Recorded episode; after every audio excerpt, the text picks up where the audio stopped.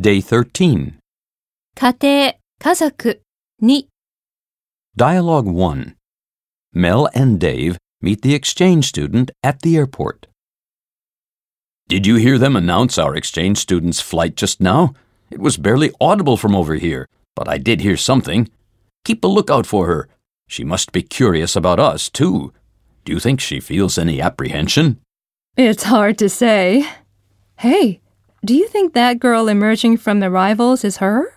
I'm dubious about that. She looks too young. But she's tall with red hair, just like in the picture. I envy that beautiful hair.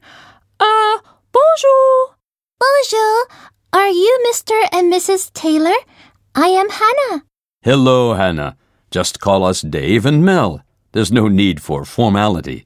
Did you have a good flight? Yes, thank you. The captain flew so that the plane could pass over the Eiffel Tower. I got a great view. The security procedure here is confusing.